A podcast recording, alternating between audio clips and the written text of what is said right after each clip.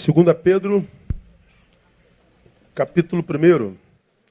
Para quem está vindo a primeira vez, nós estamos fazendo uma série de estudos aqui com a nossa comunidade, falando sobre fé fútil. Aquela fé que é fé, mas não presta para nada, que é só um discurso, é pensamento positivo, mas que não traz qualidade de vida e não nos capacita para as adversidades que a vida nos, nos propõe tempo inteiro, desde que nós caímos lá no capítulo 3 de, de Gênesis. É, segunda epístola de Pedro, capítulo 1, né? capítulo 2 não, tá, painel, perdão. Capítulo 1. É, nós estudamos todo o capítulo e pegamos por base a partir do verso 5, onde diz, por isso mesmo vós, empregando toda a diligência, acrescentai à vossa fé a virtude, a virtude a ciência, a ciência, domínio próprio, ao domínio próprio, perseverança, perseverança, piedade, a piedade, fraternidade, a fraternidade, o amor. Por quê, Pedro? Porque se em vós houver e abundarem estas coisas, elas não vos deixarão ociosos nem frutíferos no pleno conhecimento do nosso Senhor Jesus Cristo, pois naquele em quem não há estas coisas é cego, vendo somente o que está perto havendo esquecido da purificação dos seus antigos pecados. Portanto, irmãos, procurai mais diligentemente fazer firme a vossa vocação e eleição, porque, fazendo isto, nunca, jamais tropeçareis. Então, nós estamos aqui há quase três meses falando sobre fé fútil, essa fé que não serve para nada se ela não for suplementada por essas coisas que o versículo 5 ah, em diante diz fala de uma, de uma fé que por si só não basta. Ela precisa ser suplementada. Por isso que o texto está dizendo, vós mesmos, empregando toda a diligência, acrescentai a vossa fé. Fala de um acréscimo que eu e você, que fomos abençoados com o dom da fé, precisamos fazer a esta fé que nos é dada como dom. E aí, ah, no 8 diz, porque se em vós houver e abundarem estas coisas, não fé, portanto a gente tem que crescer em fé, não há dúvida, ah, mas diz que o que nos livra são o acréscimo que nós fazemos essa fé. Acrescentai à vossa fé essas coisas. Porque se em vós não houver e abundar essas coisas, elas, se houver, elas não vos deixarão. Ociosos, como nós falamos, essas coisas acrescentadas à nossa fé nos livra da ociosidade, ou seja, de que nós nos tornamos, tornemos o sepulcro das nossas possibilidades, ou seja, eu tenho potencial, eu tenho dom, eu tenho talento, eu tenho possibilidades, mas eu não consigo colocar nada disso em prática, eu estou ocioso. Eu viro o túmulo das minhas potencialidades. Também não me deixará infrutífero, ou seja, uma árvore sem razão para existir, porque o que dá sentido à árvore é o fruto que ela produz. É o fruto que ela produz e alimenta alguém. Ou seja, a árvore só tem sentido se ela é a, a, a, a árvore que produza. Árvore que não dá fruto. Na Bíblia diz a palavra, o próprio Cristo corta e lança fora. Então a Bíblia diz que essas coisas na minha fé me impedem de virar o sepulcro das minhas potencialidades, me impedem de me tornar uma árvore incapaz de viver plenitude e ser cortada, mas também diz no versículo 10: me impede de viver interrupções de processos vivenciais. Elas não, não, ah, no versículo 10 diz: nunca jamais tropeçareis. Tropeçar é caminhar na vida e, e, e interromper o meu processo existencial. Tropecei e caí, tem que começar tudo de novo. E a gente começa mesmo na, na marra. Mas aí a gente não suplementou a fé, a gente cai de novo, começa de novo. E a gente vai porque a gente é brasileiro, não desiste Quase nunca. Aí a gente começa de novo. Não suplementamos a nossa fé. Somos da fé. Não suplementamos. Caímos de novo. Bom, quem recomeçou uma, recomeçou duas, recomeçou três, tem dificuldade de recomeçar de novo porque não acredita mais nem em recomeços. E a gente vê uma geração de gente paralisada, conformada com o status quo miserável sabendo que tem potencial para ser muito melhor do que o que é, fazer muito mais do que o que faz e de ter muito mais orgulho de si mesmo do que o que tem. O que, que me dá a graça de, de fugir disso. É essas coisas que eu suplemento a minha fé. Começamos a estudar essas coisas, nós já estamos no terceiro mês. Isso tudo que eu estou falando para vocês é um resumo de três minutos de, de, de, cinco estudos. Depois você pode ver lá na, na, na página da igreja. Aí nós começamos a estudar coisa por coisa, nós começamos na semana retrasada a falar sobre virtude. Né? Que coisas são essas que a gente tem que acrescentar à fé? Virtude. Virtude é a palavra arete ou arete, como você quiser, que traduzido literalmente é excelência moral, tem a ver com disciplina, perseverança disciplinar. Ou seja, é, ter virtude é não aloprar. O que é não aloprar? É não se tornar a consequência da produção alheia. Nós demos o um exemplo lá, bem clarozinho, né? Você, hoje nós vivemos em rede, aí você acorda de manhã, depois de um domingão maneiro, abençoador, tu recebeu uma palavra que foi direta para você, e você acordou de manhã e falou assim, hoje eu vou abençoar o planeta. Aí você bota lá teu celularzinho, vou gravar um vídeo com a palavra de Deus para abençoar a minha geração. Aí tu grava um vídeo visando abençoar todo mundo. Aí o primeiro comentário, deixa de ser burro, você não interpretou tudo errado. Depois tu fala, pô, caramba, eu, eu quis abençoar o mundo, o cara já me chama de burro. Aí o de trás comenta o comentário, burro não, ele é jumento. Até, até falar ele fala errado. Pô, já veio duas coisas. Aí você que acordou querendo abençoar o mundo, por causa da reação deles, tu já comenta embaixo, burro é tua mãe, seu salafrário, vagabundo, desgraçado. Aí, ou seja, você aloprou. Você se tornou produto da produção alheia. Você se tornou na imagem e semelhança deles. Tu começou direitinho, mas perdeu a, a perseverança disciplinar. Acontece hoje isso, irmão? Sim ou não? Pois é, está todo mundo cheio de raiva, de ira, revoltado. Por quê? Vive em rede e vive sendo bombardeado por lixo. A rede é o campo do si mesmo que precisa ser negado, é o campo onde ele é glorificado, todo mundo cheio de razão, ninguém buscando verdade, todo mundo tem razão. Então nós vivemos numa geração absolutamente doente e aloprada, que não consegue ver em si os frutos da fé, porque não tem virtude. Depois veja lá o que, é que eu falei sobre virtude. Hoje, nós vamos falar sobre a segunda, segunda coisa. Empregando toda a diligência, acrescentai a vossa fé a virtude. E a virtude, a ciência, em outras versões, conhecimento. Então, pastor, eu tenho que acrescentar conhecimento à fé. É bom o que está dizendo ali, não sou eu não. Essa palavra ciência é a palavra gnose, que traduzida literalmente é conhecimento. Então nós temos que acrescentar, suplementar a nossa fé com gnose. Gnose é, é o conhecimento que, que, que nós. É, como, é que eu, como é que eu poderia explicar? É, primeiro, veja, é, no versículo 5 está a palavra conhecimento ou ciência. Mas tem uma outra palavra nos versículos 2 e 3. Painel, bota o 2 e 3 aí para mim, só para eu exemplificar melhor o que eu quero compartilhar. Olha só. Graça e paz vos sejam multiplicadas. No que? Leiam para mim. Pleno conhecimento de Deus e de Jesus, nosso Senhor. Bota outro versículo. Visto como no seu divino poder nos tem dado tudo o que diz respeito à vida e à piedade, pelo que? Leiam para mim. Pleno conhecimento daquele que nos chamou por sua própria glória e virtude. No 2 e 3, a palavra diz que ele nos abençoa com pleno conhecimento dele, pleno conhecimento dele. Nos abençoa no que diz respeito à vida, ou seja, do dia a dia. Tudo que nós precisamos para um dia a dia saudável, ele já nos abençoou com isso. Como? Pelo pleno conhecimento daquele que nos chamou. Então ele está dizendo, em Deus, ele nos abençoa com pleno conhecimento. A palavra a, pleno conhecimento, duas palavras, é, é, é pleno conhecimento. Epignosis.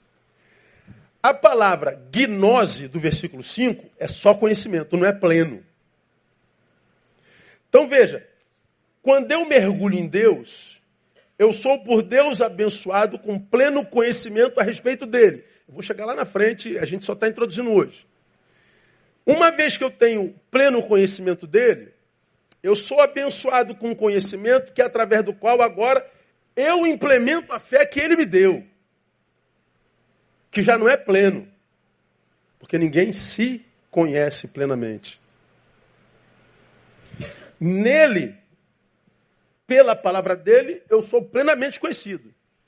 Mas é, a respeito de mim mesmo, não. A gente vai envelhecendo e a gente vai se conhecendo cada dia. Então, gnose, que é o do versículo 5, que é o que eu tenho que acrescentar a palavra, é o conhecimento que adquirimos por informação, via terceiros.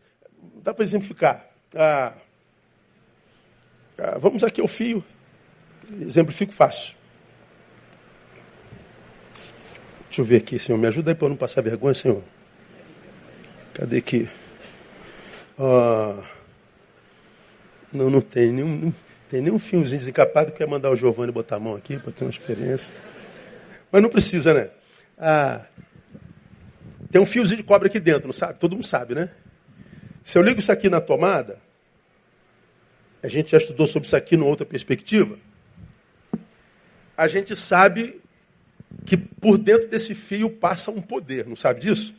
Alguém não sabe disso? Tanto é que se tirar o negócio do gerador aqui atrás da tomada, apaga tudo. Tudo isso que a gente está vendo, a voz que você ouve atrás, está ligado num poder que passa por esse fio. Todo mundo sabe disso. Como é que eu sei disso? Bom, alguém me informou em algum momento da minha história. Agora, se você pega seu bebezinho de, de seis meses que começa a engatinhar agora, ele vai caminhando na sala, brincando, atrás da bolinha dela, ele pode ver um fio desse enfiado na tomada, pode estar completamente desencapado. Você acha que ele vai pegar nesse fio? Desencapado? Ele vai? Por que, que ele vai? Porque ele não sabe o poder que passa ali. Bom, alguém ainda não ensinou a ele. Gnose é o conhecimento transmitido por terceiro. Vem daí para cá, daqui para aí. Então, algum momento da história daquele bebê, alguém vai dizer, não toca aí porque faz dodói. Primeiro, é a palavra bem luja, dodói. Aí ele fala, o que é dodói? Quando ele sentir dor, ele vai saber que é dodói. Aí ele cresce, não toca naquilo lá, ele vai virando moleque, adolescente, ele já sabe. Mesmo que ele não tenha ganho jamais um choque na vida. Ele sabe que ali tem poder, não pode mexer ali. Mas vamos imaginar que o cara com 25 anos veio de uma de uma de uma tribo lá da Nigéria, lá dentro do mato, e ele vem como refugiado, nunca teve na civilização, não sabe falar português, só sabe falar aquela língua tribalística dele. Ele vem bater no Brasil. Ele vai na casa onde o bebezinho está andando para lá e vê o mesmo fio desencapado. Você acha que o cara lá da tribo da Nigéria pode pegar aquele fio como um bebê? Sim ou não? Pode, porque ele não recebeu a gnose a respeito daquele fio. Bom, a gnose vem por terceiro. Agora, a upignosis, a epignosis é diferente. O pleno conhecimento é diferente. Está aqui o fio. Ó. O bebê está andando, está engateando. A mãe estava passando roupa, não viu. O fio estava desencapado. O moleque foi lá e botou a mão. O que, que aconteceu com o moleque? Ganhou choque. Aprendeu o que, que é o fio? Aprendeu por experiência. Ele vai tocar naquele fio de novo? Não, por causa da epignose. Deu para entender? Ele não aprendeu por informação. Ele aprendeu por experiência já sei que esse negócio dói. Então, o pleno conhecimento eu adquiro pela experiência. O conhecimento pela informação, pelo adestramento, por, por, por vias de terceiros. Sobre esse tema aqui, eu preciso fazer uma alusão, só guisa de informação. É, informação pela informação se torna chato, eu sei disso. É por isso que eu sempre prego a palavra no sentido de capacitar você para viver o dia a dia. É o texto que a gente acabou de ler ali. Há quem goze com informações que dizem assim, poxa, tremendo, que coisa profunda. É, serve para quê? Não serve para nada, é só informação é, é etéreo, é vago. Mas uma vez que a gente está falando de gnose e epignoses, eu queria fazer um, uma alusão rapidinha aos gnósticos e os agnósticos. Que a pergunta sempre vem. Pastor, então, é, o senhor está falando de gnose, é daí que vem os, os gnósticos e os agnósticos? É, para a gente é, sentar no alicerce, para a gente continuar no que a gente vai estudar nas próximas duas quartas-feiras. Os agnósticos são aqueles que é, muitas vezes a gente confunde com os ateus.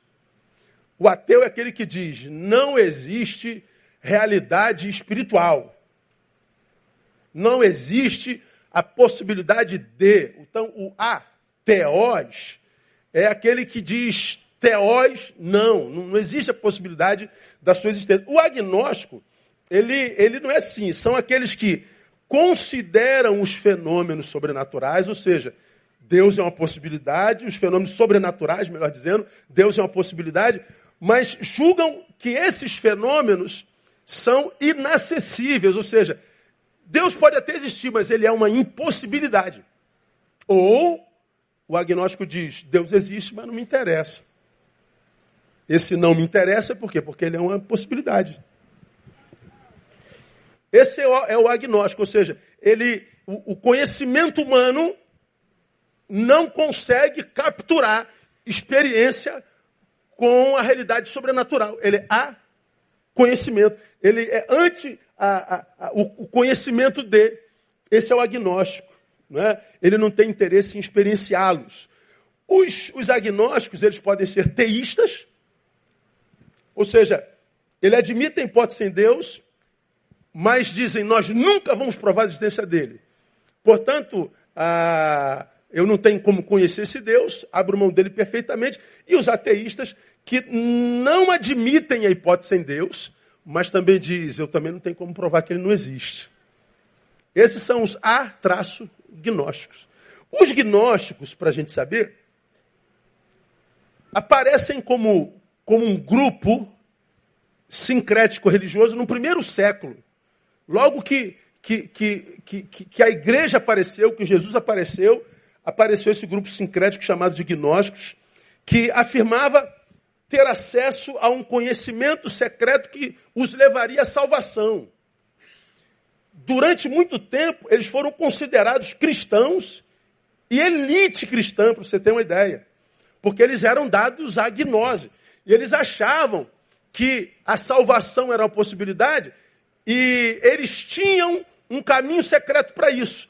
Como eles falavam em caminho secreto para a salvação, muitos cristãos acreditavam que eles estavam falando daquele que disse: Eu sou o caminho. Não. Para os gnósticos, ah, o caminho para a salvação era o conhecimento. E não era o conhecimento de Jesus. Quando se descobriu que não era de Jesus que eles falavam, eles foram considerados como hereges no segundo, no segundo século. Eles aparecem como uma realidade social. Os gnósticos para você ter uma ideia, eles dividiam os homens em três classes. Só curiosidade, para você saber. Os ílicos. Quem são os ílicos com H? São as pessoas carnais. O, o, o pessoal firmado só nas coisas da terra. São os terrenos. São o, os carnais, os, os presos à matéria, os, os materialistas, aqueles que não conseguem, mesmo que quisessem se livrar dela. A, a coisa material é que tem valor. A, a, a matéria para eles seria a essência do mal. Por isso diziam os gnósticos, os gnósticos que os ílicos dificilmente alcançariam salvação. Para ele, os ílicos eram aqueles que, de tão fincado na terra, não conseguiam viver transcendência. Os materialistas, os apegados, esses não serão salvos jamais. Havia uma segunda classe, que eram dos psíquicos. Os psíquicos são aqueles que possuem algum desenvolvimento espiritual mais baixo. Aqueles que a gente chamaria assim, amigo do evangelho. Ou seja, eu gosto da espiritualidade, eu gosto da liturgia, eu gosto da adoração, Mas isso para mim é só domingo, porque de segunda a sábado eu enfio o pé na jaca. Dá para entender? Tem gente aqui assim, diga glória a Deus. É. Além, além de, de, de psíquicos, são mentirosos, viu? Pois é. Então os gnósticos tinham razão, né? Deve ser assim, sei lá. Eles, eles poderiam se desenvolver pela fé, ou seja, por aquilo que a razão não explica, mas para eles a fé era ainda inferior ao conhecimento. Ou seja, eu amo mais a filosofia do que diz a palavra. Eu amo mais o saber humano do que o, o, o saber que vem por transcendência. Eu vou falar desses saberes mais, mais adiante. Então, entre estes, pasme, os psíquicos, diziam os gnósticos, estavam os profetas do Velho Testamento. Por que, pastor, se aqueles homens eram de fé? Eles tinham fé, mas eram rudes. Eles eram brutos. Eles não eram polidos pela filosofia. Eles eram brutamontes, eles eram xureque. Homens que possivelmente tiveram experiência com Deus, mas eram brutos. Eles não eram polidos. Mas havia um terceiro grupo, que eram os pneumáticos. Pneuma é a palavra que traduz a palavra espírito, né? Então eles chamam os pneumáticos de espirituais. São os verdadeiramente espirituais. Os que têm verdadeiramente acesso ao conhecimento que salva. E conhecimento para os gnósticos era uma coisa mágica, uma coisa mística, ritualisticamente mediado era uma coisa que poderia vir de, de, de uma outra dimensão. Então, os que absorviam isso eram os pneumáticos. E eles diziam, ó, a minoria dos homens. Três grupos. Gnósticos vem dessa gnose. Mas o versículo que a gente acabou de ler, o 5, fala dessa ciência, conhecimento, que não é, portanto, só acúmulo de informações não é aquilo que eu sento num banco de escola e vou recebendo, recebendo, recebendo, recebendo, recebendo, recebendo, recebendo, recebendo, e eu me encho de informações. Aí depois que eu estou cheio de informações formado, a pergunta que a gente faz, o que, que faz com essa informação toda? Se eu não soubesse isso tudo, para que, que, eu, que, que eu perderia? Por exemplo, eu que eu não sou das exatas, quando eu estudava matemática, meu espírito gemia em mim.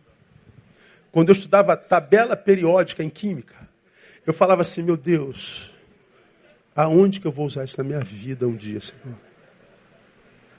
Senhor, o cara está mandando eu decorar a tabela periódica. Eu não sei nem o que é H2O, para você ter uma ideia. Aí eu ia para a prova, aí eu falava, Deus, esse professor está me, tá me obrigando a colar, Senhor, tem misericórdia, porque eu, eu não aprendo nada de física, de química, de matemática. Eu vi aquelas formas matemáticas que o cara fazia no quadro todinho. E eu ficava falando, meu Deus, eu só preciso saber fazer a conta do pãozinho francês. Eu, eu dei um em 20, ele tem que me dar 80 centavos. Eu dei dois contos para ele. Um dia que eu vou usar essa forma, me dava angústia. De... Só comigo que aconteceu isso, não? Pois é, que, que os professores de matemática não nos ouçam, que eles não vão entender. Né? Me dava uma angústia. Mas nós tivemos que aprender, não foi? É, enfiamos aonde isso tudo? Para onde foi isso tudo? Para que nos serviu tanto dos nossos saberes? Esse conhecimento, que é o epignosis, que porque eu tive pleno conhecimento, eu recebo dele capacidade para administrar o conhecimento que me foi dado, é um conhecimento que eu desenvolvo não só por informações de terceiros. Você pode estar aqui aprendendo um monte de coisa desde o início do estudo. Se você é daqueles que faz parte da maioria, que pega isso e joga no lixo no final do culto, não está nem aí, é, estar aqui é bobagem. Mas tem uma minoria Fala assim, pastor, eu não perco um, eu anoto tudo, eu tento, eu tento aplicar isso na minha vida, porque eu estou entendendo que é a palavra de Deus. E depois que eu comecei a aplicar isso na minha vida, como a minha vida rompeu, como é que a minha vida mudou. E, e, e minha família percebe isso, minha esposa, meu marido percebeu. Cara, isso é o que dá força para a gente, porque a gente vê como, à medida que a palavra vai entrando, a gente vai saindo. À medida que a palavra vai entrando, ele vai produzindo a lavagem necessária que a gente precisa. Ele vai nos capacitando para o dia a dia. O meu povo está sendo destruído. Por quê? Porque ele falta conhecimento. É esse conhecimento que a gente recebe de terceiro, mas não absorve e põe em prática. Agora, se a gente recebe e põe em prática, a gente na prática recebe experiência. Nós vamos vivendo gnose e epignose. É um ciclo vivencial constante. Esse conhecimento que eu acrescento à minha fé, porque por causa do que a fé me permitiu experimentar nele, é que vai retroalimentando essa fé. A minha fé cresce à medida que eu a suplemento com as experiências que eu vivi nessa mesma fé. Eu não a reduzi a um punhado de informações filosóficas ou religiosas. Eu evoluí, eu fui além. Eu não permiti que a fé que ele gerou em mim, que me capacita inclusive para ver milagre, me viciasse em milagre e ficasse esperando que milagre acontecesse todo dia. E milagre não acontece todo dia. A fé me capacita para gerar conhecimento para que eu viva de tal forma que eu não preciso de milagre. Porque milagre não acontece todo dia. Toma aí com a Bia, que os médicos falaram, vão ter que amputar a perninha dela amanhã para ela viver. Oramos muito para que Deus não permitisse isso. E eu vou acreditar que Deus não vai permitir até na hora da amputação. Que ele não pode reverter o quadro? Pode ou não pode? Mas ele não é Deus livre para não fazê-lo? Minha irmã está com câncer. E eu creio que Deus pode curar câncer? Claro que eu creio. Agora sei também que se for da vontade dele, ele pode levar minha irmã? Sei. Então não posso esperar o milagre. Eu tenho que pegar o poder da fé e dizer, Deus, se prepara para o pior. Porque o pior pode acontecer ou não pode. Viver o conhecimento da palavra e acrescentar a fé me livra de viver a vida iludido. De achar que tudo acontece como eu quero. Não acontece. Eu gostaria. Ora, se acontecesse tudo como, como eu quisesse, meu time não estava no último lugar do Campeonato Brasileiro.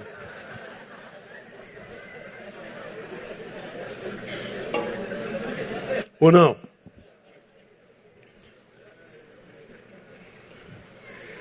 Essa ciência, olha que lindo, irmão, é a, é a gnose contida na epignose.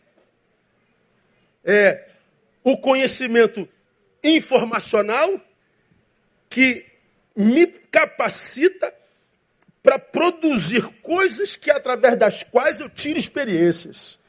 Isso tudo suplementando a fé, vivendo tudo isso na fé. Porque às vezes a gente pega conhecimento e, e fala assim, pô, cara, esse negócio não vai dar certo. Pô, mas a palavra está dizendo que vai. Bom, eu acho que não vai, mas a palavra está dizendo que vai, então eu vou. Tu vai assim mesmo. Aí o teu conhecimento é limitado e na fé a coisa acontece. Como eu já preguei aqui, a fé é uma, é um, é um, é uma graça que Deus nos dá para prosseguir quando o caminho acaba. Ó, o médico falou que não tem mais jeito. Eu continuo indo e crendo. Aí às vezes vai lá e acontece. Aí, doutor, o senhor se enganou. E como é bom enfiar na cara do médico que ele se enganou. Fala a verdade, irmão. É a coisa mais gostosa do mundo. O cara fala assim, três meses de vida, um ano depois você volta. Ô, parte senhor, ô, vem, doutor. E o médico vai enfiar a cara onde? Não sei. Agora acontece sempre? Não. Não acontece. A ciência não é só acúmulo de informações, é conhecimento empírico, experiencial. Romanos 12, 1 e 2. Bota aí, painel. Todos nós conhecemos esse texto muito bem que ilustra esse texto e mais um outro que eu vou mostrar para vocês. Rogo-vos, pois, irmãos, pela compaixão de Deus. Olha só, que apresenteis os vossos corpos como um sacrifício vivo, santo e agradável a Deus, que é o vosso culto racional. É a ordem. Não vos conformeis a este mundo, mas transformai-vos pela renovação da vossa mente. Para quê? Leia para mim. Para quê? Experimenteis qual seja a boa, agradável e vontade de Deus. Então, ele está dizendo assim: quem quer experimentar a boa, perfeita, agradar a vontade de Deus? Eu, pois bem, há um pressuposto. Presente o vosso corpo como sacrifício. Não se conforme com esse mundo. Renove-se na mente o tempo inteiro. Para que você viva experiência. Para que você coloque a mão no fio de Deus e ganhe um choque do Espírito Santo na vida. Porque se, se não buscar viver experiências, ah, só o conhecimento teológico não dá vida, não. Desculpa. é difícil você achar um teólogo que viva no fogo. Que viva unção. Que creia no milagre. Hoje nós vivemos uma teologia que congela o ser humano. Claro que não é todo mundo. Que acha que Deus não é mais vento. Ou seja, ele não sopra mais onde quer. Como que se Deus, se Deus vai agir, eu explico.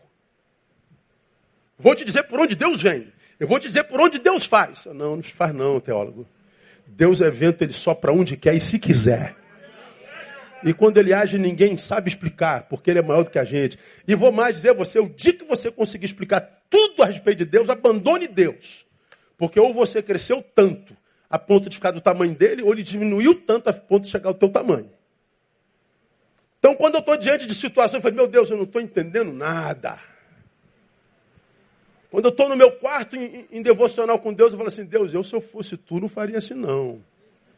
Porque eu acho que está tudo errado. O pessoal está falando mal do Senhor e é beça. Aí Deus fica em silêncio, como quem diz, cala a boca, tu não entende nada. Você só tem visão até onde teu nariz vai. Eu vou né, onde teu nariz não chega e quando a tua vida acaba, ainda tem poder do lado de lá. Eu sou aquele que tem todo o poder no céu, na terra e debaixo na terra. Então, quando eu estou diante de algo que eu não entendo, eu falo assim, Deus, não estou entendendo nada, mas eu sei quem é o Senhor.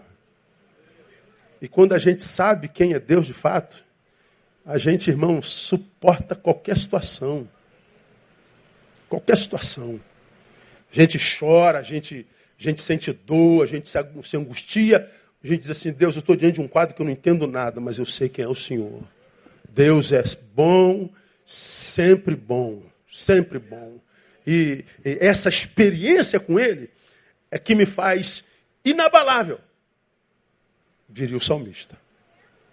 Então, se eu não vivo essa experiência, eu vou ter informação sobre ele. Portanto, o, o, o, para eu viver a experiência, veja só, primeiro eu tenho que apresentar meu corpo. Apresento meu corpo, não me permito conformar-me com o mundo, é, não vos conformeis esse mundo, é simples de entender, né?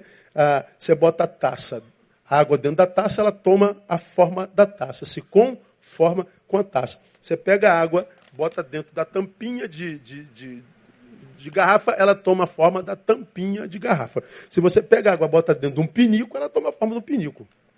Então a água se conforma. Ah, quando ele diz não vos conformeis a esse mundo, olha para os valores do mundo Ande por ele, porque não tem onde andar, que não no mundo, mas não permita que os valores deles deformem o que Deus gerou em você pela palavra.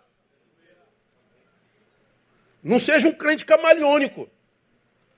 Se você não é assim, o que, que acontece? Você está renovando a mente. Porque o mundo é sempre egoísta, sempre exibicionista, sempre maligno, sempre mortal. Você, para não se transformar neles, deixar a vida levar, você tem que estar tá se reconfigurando na palavra o tempo inteiro, se renovando na palavra o tempo inteiro. Quando eu faço isso, então eu experimento a boa, perfeita, santa e agradável vontade de Deus. Aí quando chega o cara e fala assim, isso não existe. Eu falei, ah, cala a boca, irmão. Você está falando com moleque não, cara. Você está falando com gente que já passou pelo fogo. Você está falando com gente que morreu e nasceu de novo. Você não está falando com moleque que recebeu informação de teólogo gelado, não. Você não está falando com, com, com, um idiota que, que, que, que sentou ali e, e só veio para tirar alguma coisa de Deus. Eu peguei no fio, tomei choque. Não sou só o, o dono da gnose, mas da epignose. Porque quem viveu a experiência, meu irmão, bobagem. Esse negócio de, de, de, de, de psicoateus é, tentar roubar nossa fé, de entrar na faculdade pública e ser deformado, não existe. Cito um outro texto que fala dessa experiência. Bota aí Salmo 34, 8. Leia comigo. Provai e vede o quê? Que o Senhor é bom. Bem-aventurado o homem que nele se refugia. Provai e vede que o Senhor é bom.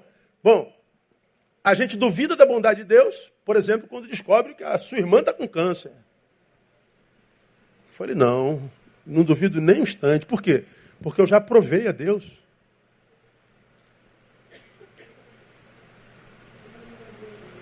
Quando eu provo a Deus, eu não vejo bondade dele só quando ele faz o que eu quero. O que, que eu quero? Que minha irmã seja curada. Como eu provei Deus, eu sei que se a vontade dele for levar minha irmã, ele vai me fortalecer para que eu suporte isso. Quando você prova a Deus, o resultado não importa mais. É como quem sabe está seguindo a Jesus. Para quem segue a Jesus, não interessa onde isso vai dar. Você não se preocupa mais com o destino. O caminho que você segue é o de Cristo? É. Onde é que isso vai dar? Não me interessa. Eu quero saber onde isso vai dar. A quem que você está seguindo? Jesus. Então não me interessa onde isso vai dar. Dá para entender isso, meu irmão? Porque eu sei a quem eu estou seguindo e quem eu tenho crido. Então, por que tem tanta gente que não prova a bondade de Deus? Porque ele quer ver primeiro. Olha, se Deus fizer isso, eu vou fazer aquilo por ele. Pô, Vou parar de fumar. Se tu fuma, se tu deixa de fumar, muda o que em Deus? Se Deus fizer isso, eu vou botar um copo d'água atrás da porta. Botar um olho de boi dentro. Vou acender 15 velas. Deus, Deus, Deus não usa nem óculos, ele enxerga no escuro, assim. É.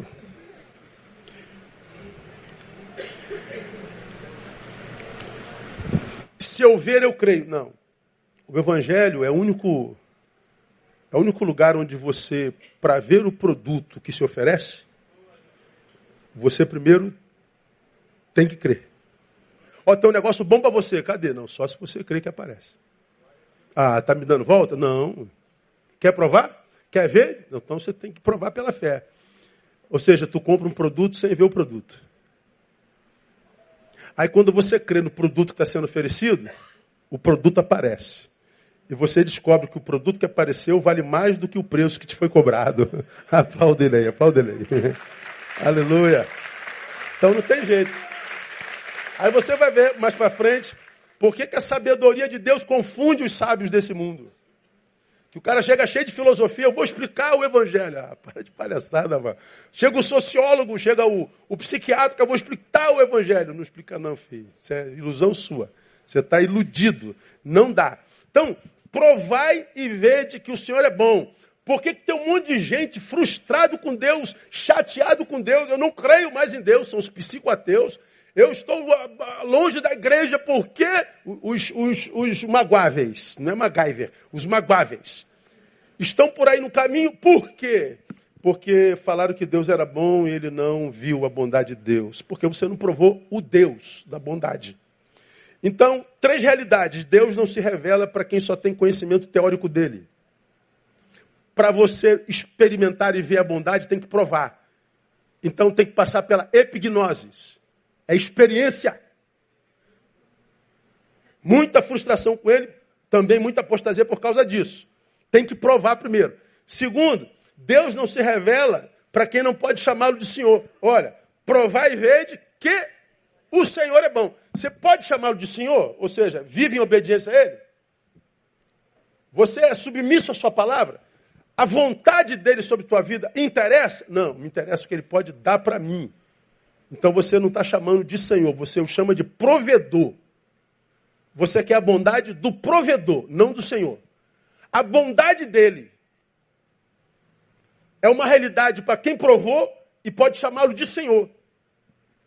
É igual aqueles que usam a Bíblia para justificar a ausência de fé. Eu estou fora disso, pastor, porque lá em, Mateus, em, em Salmo 23 diz que o Senhor é meu pastor, conclua. Nada me faltará. Na minha vida está faltando um monte de coisa. Então é mentira. É, não, não é mentira, não. É, porque a promessa não é para todo mundo, é só para quem pode chamá-lo de pastor. Ou seja, só pode chamá-lo de pastor quem vive como ovelha. O ovelha cede lã, o ovelha se multiplica, a ovelha obedece o pastor. Então, se não tem vida de obediência, se você não sustenta o pastor, se você não se multiplica no rebanho do pastor, você não pode chamar de pastor. Então, é, minha igreja, acredite, o problema é sempre a gente. Hoje os homens não querem o, o Senhor. Hoje a gente quer o, o pai, a gente quer o protetor, a gente quer o provedor, a gente quer o guarda-costa, mas o Senhor não. Essa promessa para quem pode chamá-lo Senhor. Então, veja, a, a, a gnose que eu preciso acrescentar à minha fé é o conhecimento contido na epignose que me faz ter experiência com que nele eu aprendi. Quando eu pratico isso, ou seja, eu busco essa experiência, a minha fé está sendo fortalecida. Estou me libertando da ociosidade, ou seja, tudo que Deus me deu como potencial vai se desenvolver em mim. Deus não vai me deixar viver aquém das minhas possibilidades.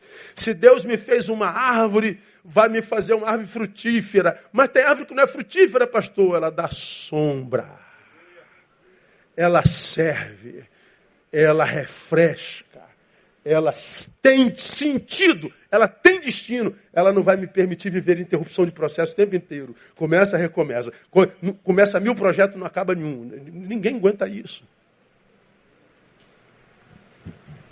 Agora, o conhecimento adquirido pela experiência é o que devemos acrescentar à nossa fé, que, aliás, por termos fé, pressupõe que já vivemos essa experiência. Né? É, é vamos ver agora rapidinho, nós temos 15 minutos, a gente termina aqui. Algumas coisas que a Bíblia diz sobre sabedoria. Acho que a gente fica só. São, são quatro coisas, a gente vai ficar na primeira, não vai dar tempo não. Bota aí, painel, 1 Coríntios capítulo 2, de 1 a 16.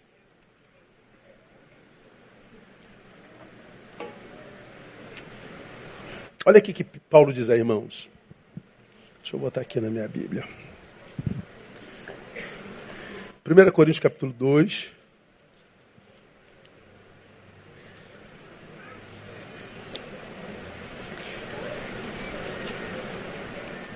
E eu, irmãos, quando fui ter convosco, anunciando-vos o testemunho de Deus, não fui com sublimidade de palavras ou de sabedoria. A palavra sabedoria aí não é gnose, é sofia. Saber é, é, é, o, é, o, é o saber humano. Paulo era fariseu, ele era filósofo, ele era teólogo.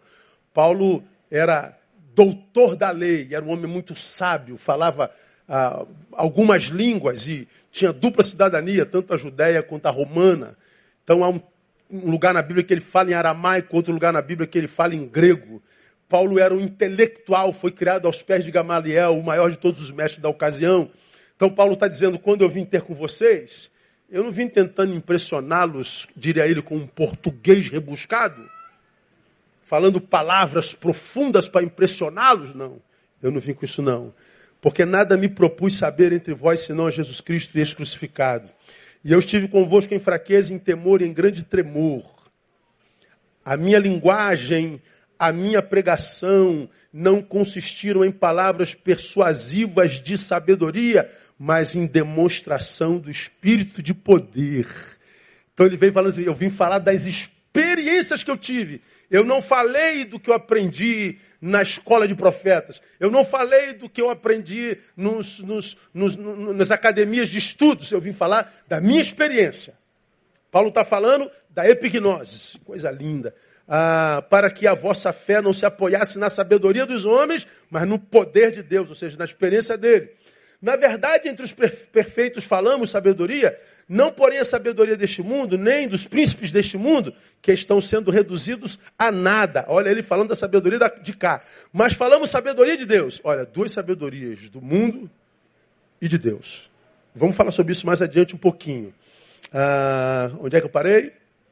No 7. Mas falamos sabedoria de Deus em mistério, que esteve oculta, a qual Deus preordenou antes dos séculos para nossa glória, a qual nenhum dos príncipes deste mundo compreendeu, porque se a tivessem compreendido, não teriam crucificado o Senhor da glória. Então, Paulo está falando para os coríntios que existe uma sabedoria que vem do alto e existe uma sabedoria que vem de baixo, vem da terra. E ele fala que Jesus foi crucificado porque naqueles que o crucificaram não havia sabedoria que vem de Deus. E quem foi que crucificou o Senhor? Os fariseus e os saduceus, os doutores da lei, gente que tinha a Bíblia na mão. Ou seja, viveram a gnose, mas não a epignose. Viveram a sabedoria que veio do banco, mas não o experiencial. Ou seja, a fé não foi robustecida. Vamos continuar. Rapaz, tem uma criança disputando comigo aí hoje. Quem é? Segura aí. Ah, nove. Mas como está escrito, as coisas que os olhos não viram, nem ouvidos ouviram, nem penetraram o coração do homem, são as que Deus preparou para os que o amam. Esse versículo é louco, né? As coisas que Deus preparou para os que o amam, quantos amam ao Senhor aqui de verdade? Diga glória a Deus. Diga assim: Eu te amo, Senhor. O que, é que Deus tem para você? É, o olho não vê. Então, quando você fala, Deus, me dá um carro. A gente vê carro? Sim ou não? Então, não é o que Deus preparou para você, não. Se você trabalhar um pouquinho mais, compra um carro mesmo sendo ateu ou satanista. É ou não é? Ah, nem ouvidos ouviram. Então, o que Deus preparou para você não é um, uma música linda, uma mensagem linda. Não é nada que teu ouvido perceba nem penetraram no coração do homem. Ou seja, também não se percebe com sensações humanas, não. Aí você fala assim, meu Deus do céu, o que, que Deus tem para nós, afinal de Pergunta assim quem está do o que, que Deus tem para nós então, irmão? O sangue de Jesus tem poder.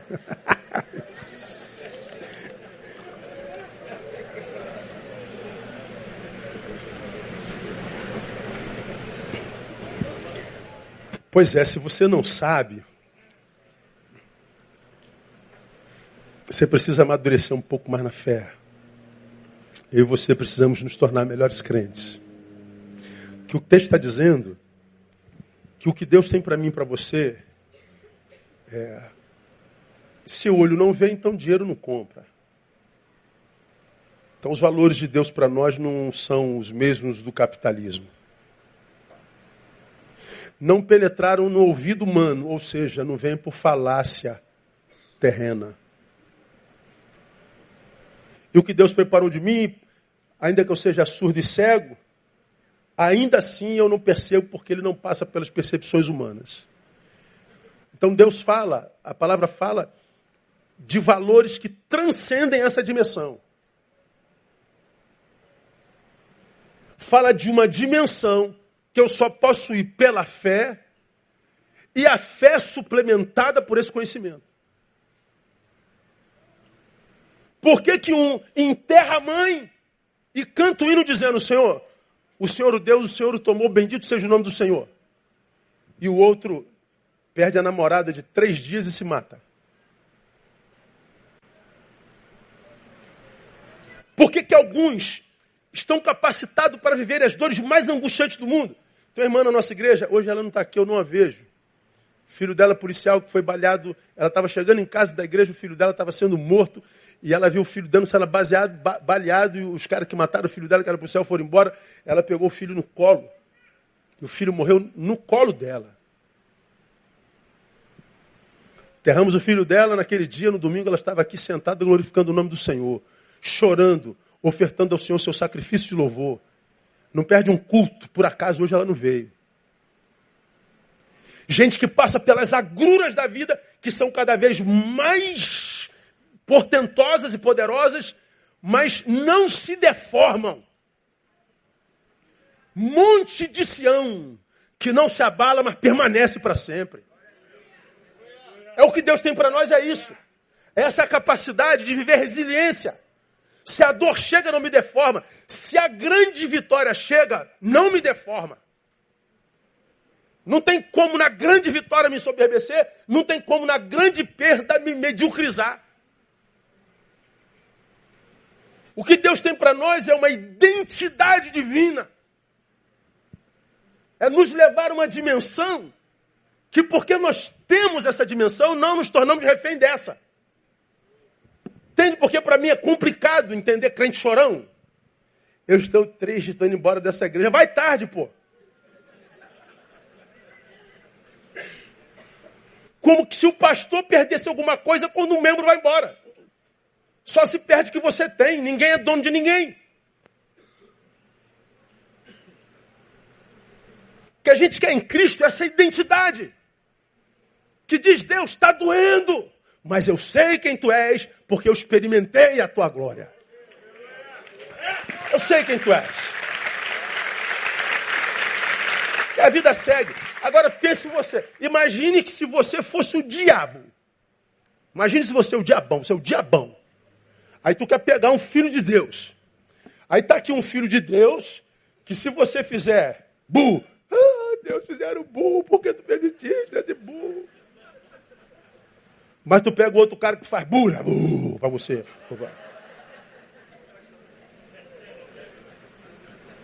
Tu pega um cara que é um leão daquele do filme, que foge de um cachorrinho.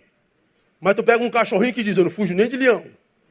Qual crente que você vai atacar, irmão? Aquele que você sabe que é de manteiga? Ou aquele que você sabe que é, é de, de aço? Tu acha que o diabo é bobo? Quanto mais fraco você é, mais tentado você é, mais bombardeado você é. E por que, que ele não quer que nós nos fortaleçamos? Porque ele prefere a presa mais fácil. E o que, que o Senhor gera em nós pela fé e no conhecimento? Um crente que ele diz, não adianta encarar esse cara aí, cara. O diabo diz assim, hoje, hoje o dia é do João. Não, João não adianta, gente. O João já está no céu há muito tempo, já, já, a gente só fraca, deixa esse cara em paz aí. Aí vai tentar o quem? A Joana, que está dando mole. Dá para entender isso, irmão? O diabo tem que olhar para você e falar assim, não, nesse aí não adianta não, porque esse aí está firme na palavra, irmão. Esse aí está cheio de conhecimento, ele já sabe quem ele é em Deus e o direito dele em Cristo. Não adianta vir conversa fiada para esse cara. É assim que, porque nós estamos sujeitos a Deus, o diabo foge de nós. Não sou eu que fujo do diabo, o diabo que tem que fugir de mim. De modo que quando você sabe que o diabo foge de você, você está caminhando pela vida Ai, meu Deus, que que será que tem lado do diabo, senhor? Oh, meu Deus, oh, ó, parece o diabo ali, esse cachorro que está endiabrado. Ah, não, aquele motorista com o diabo no corpo. Ah, Jesus, ô oh, Jesus, vou voltar aqui, senhor, tem misericórdia. Eu não, cara. Você sai na rua e diz assim, ó, oh, diabo, estou passando. O diabo diz, rapaz, esse cara está vindo aí, deixa ele passar aí, gente. Aí você vai passando em glória, irmão. Você é como uma árvore plantada junto ao ribeiro de água, que dá seu fruto na estação própria. E tudo quanto fizer, conclua. Então aplaude ele aí. É assim que o Senhor faz.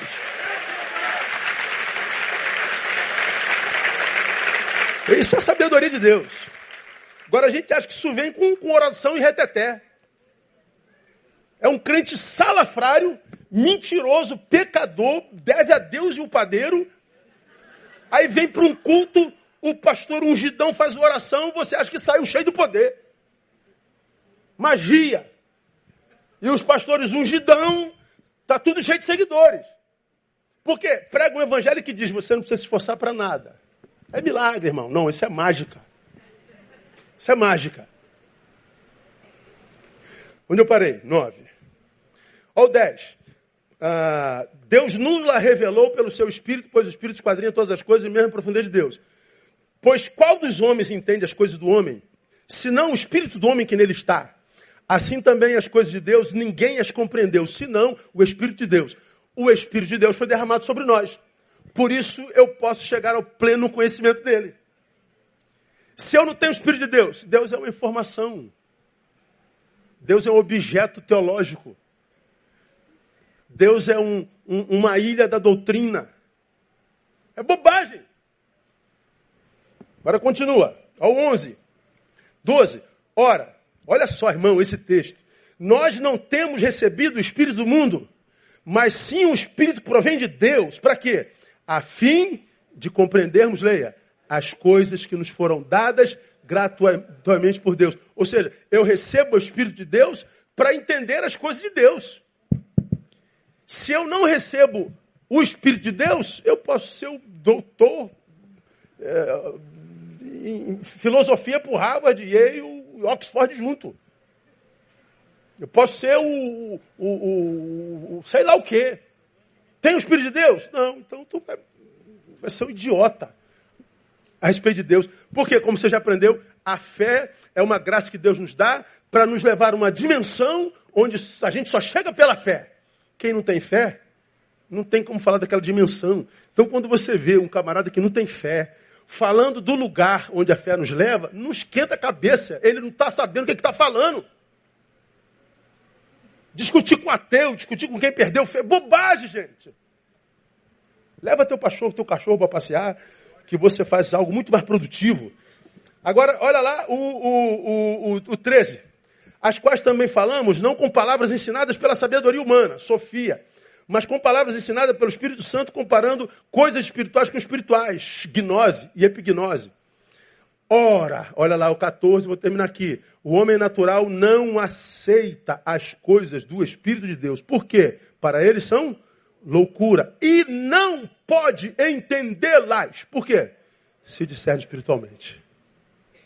Então, quando você vê o professor de história, o professor de, de filosofia, o professor de sociologia, ridicularizando você, é, cristão, na tua faculdade, você está diante de um idiota, de um ignorante falando do que não conhece. É uma visão tacanha. Ele nunca esteve lá. E por que, que alguns sucumbem na fé? Também nunca estiveram. Nunca estiveram. Porque para quem esteve lá, irmão, tem jeito não. O homem natural não aceita, não pode estender. O 15, para a gente terminar, mas o que é espiritual, olha lá, discerne bem tudo, enquanto ele por ninguém é discernido. Então, quem é que sabe mais? O espiritual ou o não espiritual? A segunda palavra, o espiritual. Aí quando você pega um espiritual que conheceu como o, o, o, o indígena da Nigéria, ganhando choque, ou como o bebê ganhando choque, ou seja, ele tem a experiência, e não veio por informação de terceiro. Quando o cara tem essa experiência aqui, ele pode até não explicar o que é isso aqui. Mas ele sabe o que é aquilo ali. Não toco mais nisso. Agora, tem gente que dá aula disso aqui e nunca ganhou um choque. A experiência do cego, lembra? Ele foi curado no sábado. Prenderam ele, Jesus, Jesus, não, Jesus, não, levaram ele lá dentro do sinédrio. O que, é que você me diz daquele homem que te curou? Você acha que ele é Deus? O cego falou assim, ó, oh, moço, eu não sei. Eu não sei se ele é Deus, se ele não é Deus, eu não sei nada sobre ele. Eu só sei de uma coisa, eu era cego e agora eu vejo. Eu não tenho informação nenhuma sobre ele, eu só sei que ele tem poder para curar cegueira. É a mesma coisa que a gente. Nós estávamos mortos em nossos delitos e pecados, éramos cegos espiritualmente, mas você começou a ouvir a palavra devagarinho, o chato do teu amigo te trouxe, a mala da tua mulher te trouxe, o, o, o não sei o que, quem te trouxe, tu veio cheio de raiva. Daqui a pouco a palavra começa a dizer, pô, tem sentido o negócio. É, ó, ó. Olha, rapaz. Oh, que bacana. Que bacana. ouviu?